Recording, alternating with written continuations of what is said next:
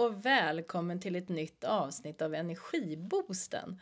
Nu var det ett bra tag sedan vi sände, men nu är det dags igen och jag har med mig en favorit här och det är T. T Hedlund som är vår mindfulness-specialist kan man säga, eller hur? Ja, det är jag. Tack för att jag får vara här. Ja men självklart, det är alltid trevligt att ha dig här. Det är ju, nu kan ju du väldigt mycket mer än just mindfulness men, men det är mindfulness vi ska fokusera på idag, eller hur? Ja, jag plockar ut den lilla skärvan av allt jag kan så pratar vi om det. Ja. Mm. Och vi ska ju prata om energi och vad som ger och vad som tar energi. Så bara en liten snabbis, T. Hur har, mm. hur har din jul varit? Vad har du fått mest energi av under julen? Jag har nog fått mest energi av... Eh, min man är sjukskriven för han opererade knät precis innan jul. Och det gjorde ju att våran jul gick ner i ett väldigt långsamt tempo. Så tack vare hans operation så har hela släkten kunnat ta det ganska coolt. Och det har ja. varit jätte, jätteskönt. Inget ont som inte har något gott med sig som de säger. Man Exakt. får prova någonting annat. Ja, Ja, jag, jag, jag har också haft det väldigt skönt. Men det brukar vi ha. Vi har inte så... Vi brukar inte ha så högt tempo under julen. Jag tycker det som är skönt med, med vintern och julledigheten det är att det finns inga förväntningar på att man ska vara utomhus och man ska åka runt och man ska göra saker och så utan det är liksom helt okej. Okay, även om man är ledig en eller två veckor att egentligen inte gör någonting. Man ska vara inne, man kanske tar en promenad, man kan sitta och kura under en filt, man kan läsa en bok, se en tv-serie. Alltså det är helt legitimt att bara softa ja. tycker jag under, ja. under vintern när man är ledig. Det tycker jag är härligt. Ja, som björnarna gör, gå i ide. Ja, faktiskt mm. så är mm. det. Men du, jag tänkte att vi skulle prata lite extra mycket den här gången om mindfulness på jobbet. För du håller ja. ju på att utveckla lite koncept kring det och eh, ja. jobbar bland annat på MyFlow. Där kan man ju träffa dig. Ja, absolut. Eh, kring det här. Och jag är specialiserad just på mindfulness på arbetsplatsen när man gör eh, kursen tillsammans i arbetsgrupper. Ja, okej. Okay. Mm, mm. Vad gör man då? Kan du berätta lite? Man träffar mig. Jaha, you don't say. Eh, nej, man gör kursen tillsammans. Eh, man träffas fem gånger och däremellan så tränar man ju eh, meditationer för ja, hemma då. då. Och i och med att det är upplevelsebaserat så är det så svårt att gruppen styr ju vart vi egentligen tar vägen. Men effekterna av att göra det, det är ju dit eh, man vill komma så man får en sammansvetsad grupp där man faktiskt klarar av att vara öppen och nyfiken på varandras olikheter. Och det är ofta det som knölar till det på arbetsplatser. Eh, man blir respektfull mot alla. Även, alltså man kan inte älska alla. Men man kan ha respekt för alla människor och det är ju så viktigt för det är inte alltid vi som bestämmer vem vi ska jobba ihop med. Men man kan ändå göra ett bra jobb och växa tillsammans fast man är väldigt olika.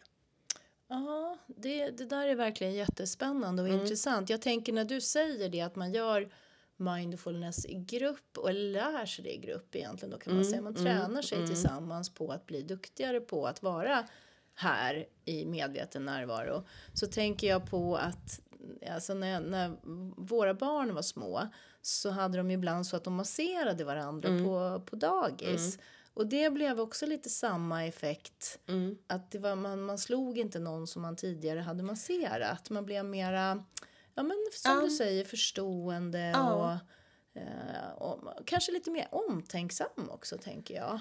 Ja, och, och just, just vad det gäller mindfulness på arbetsplatsen som jag tycker nästan är det mest intressanta. Det är ju att man, alltså konsten att lyssna på varann på riktigt.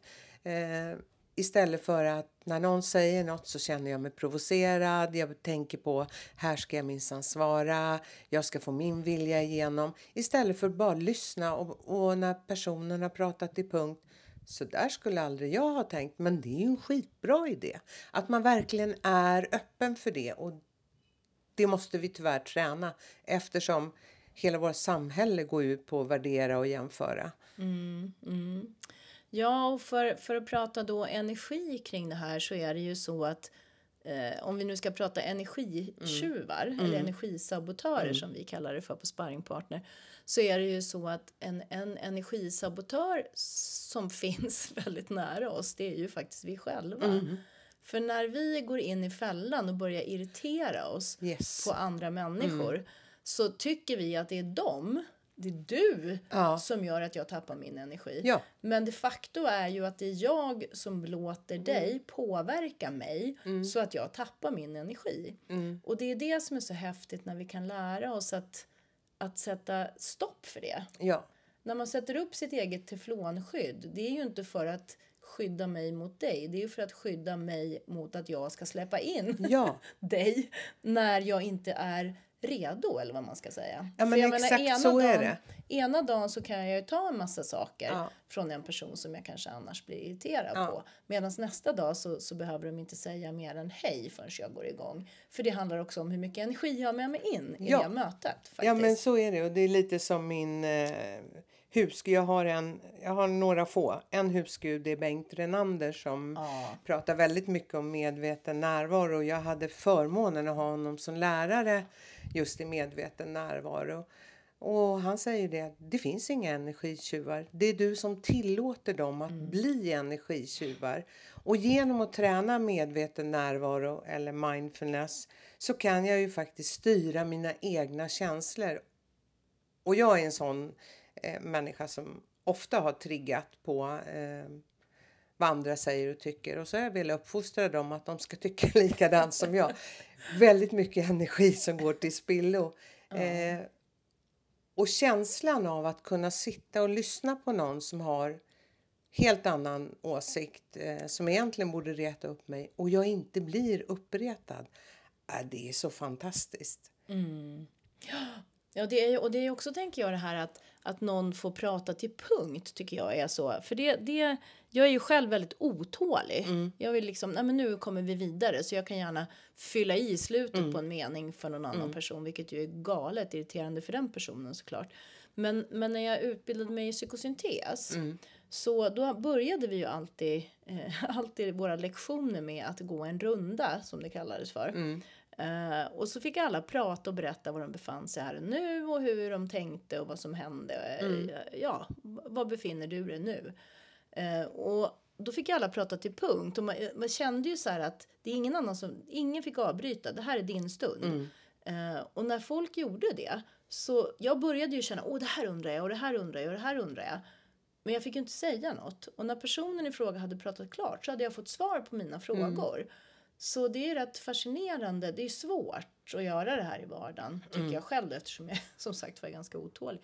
Men, men det är ju så nyttigt när man börjar lyssna på andra människor, vad de säger egentligen. Istället för att sitta och planera, vad ska jag säga nu som min Ja. nästa kommentar här.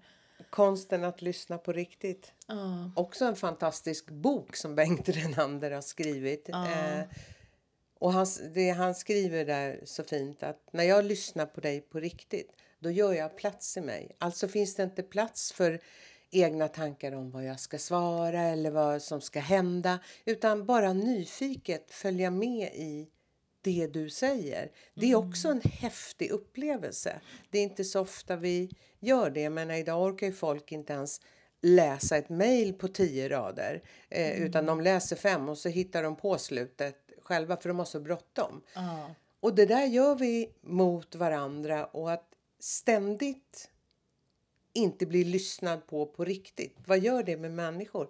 Ingen känner sig sedd. Nej. Nej, och då tappar man ju sin energi.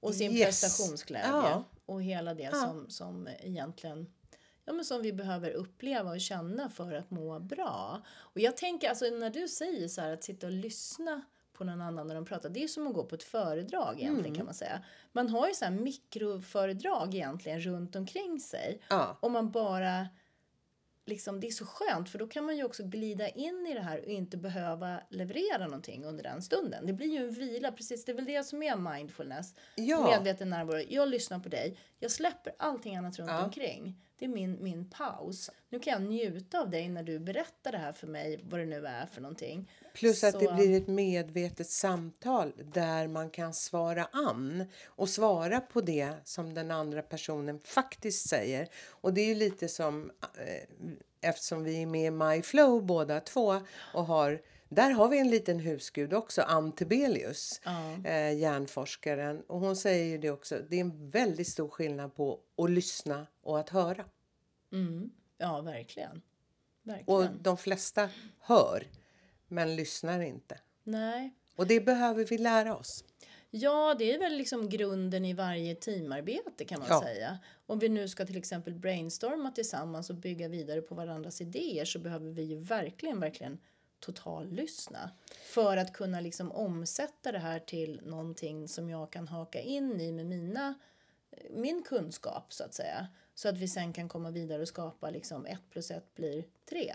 Det Ja. här klassiska uttrycket. Som, Ja.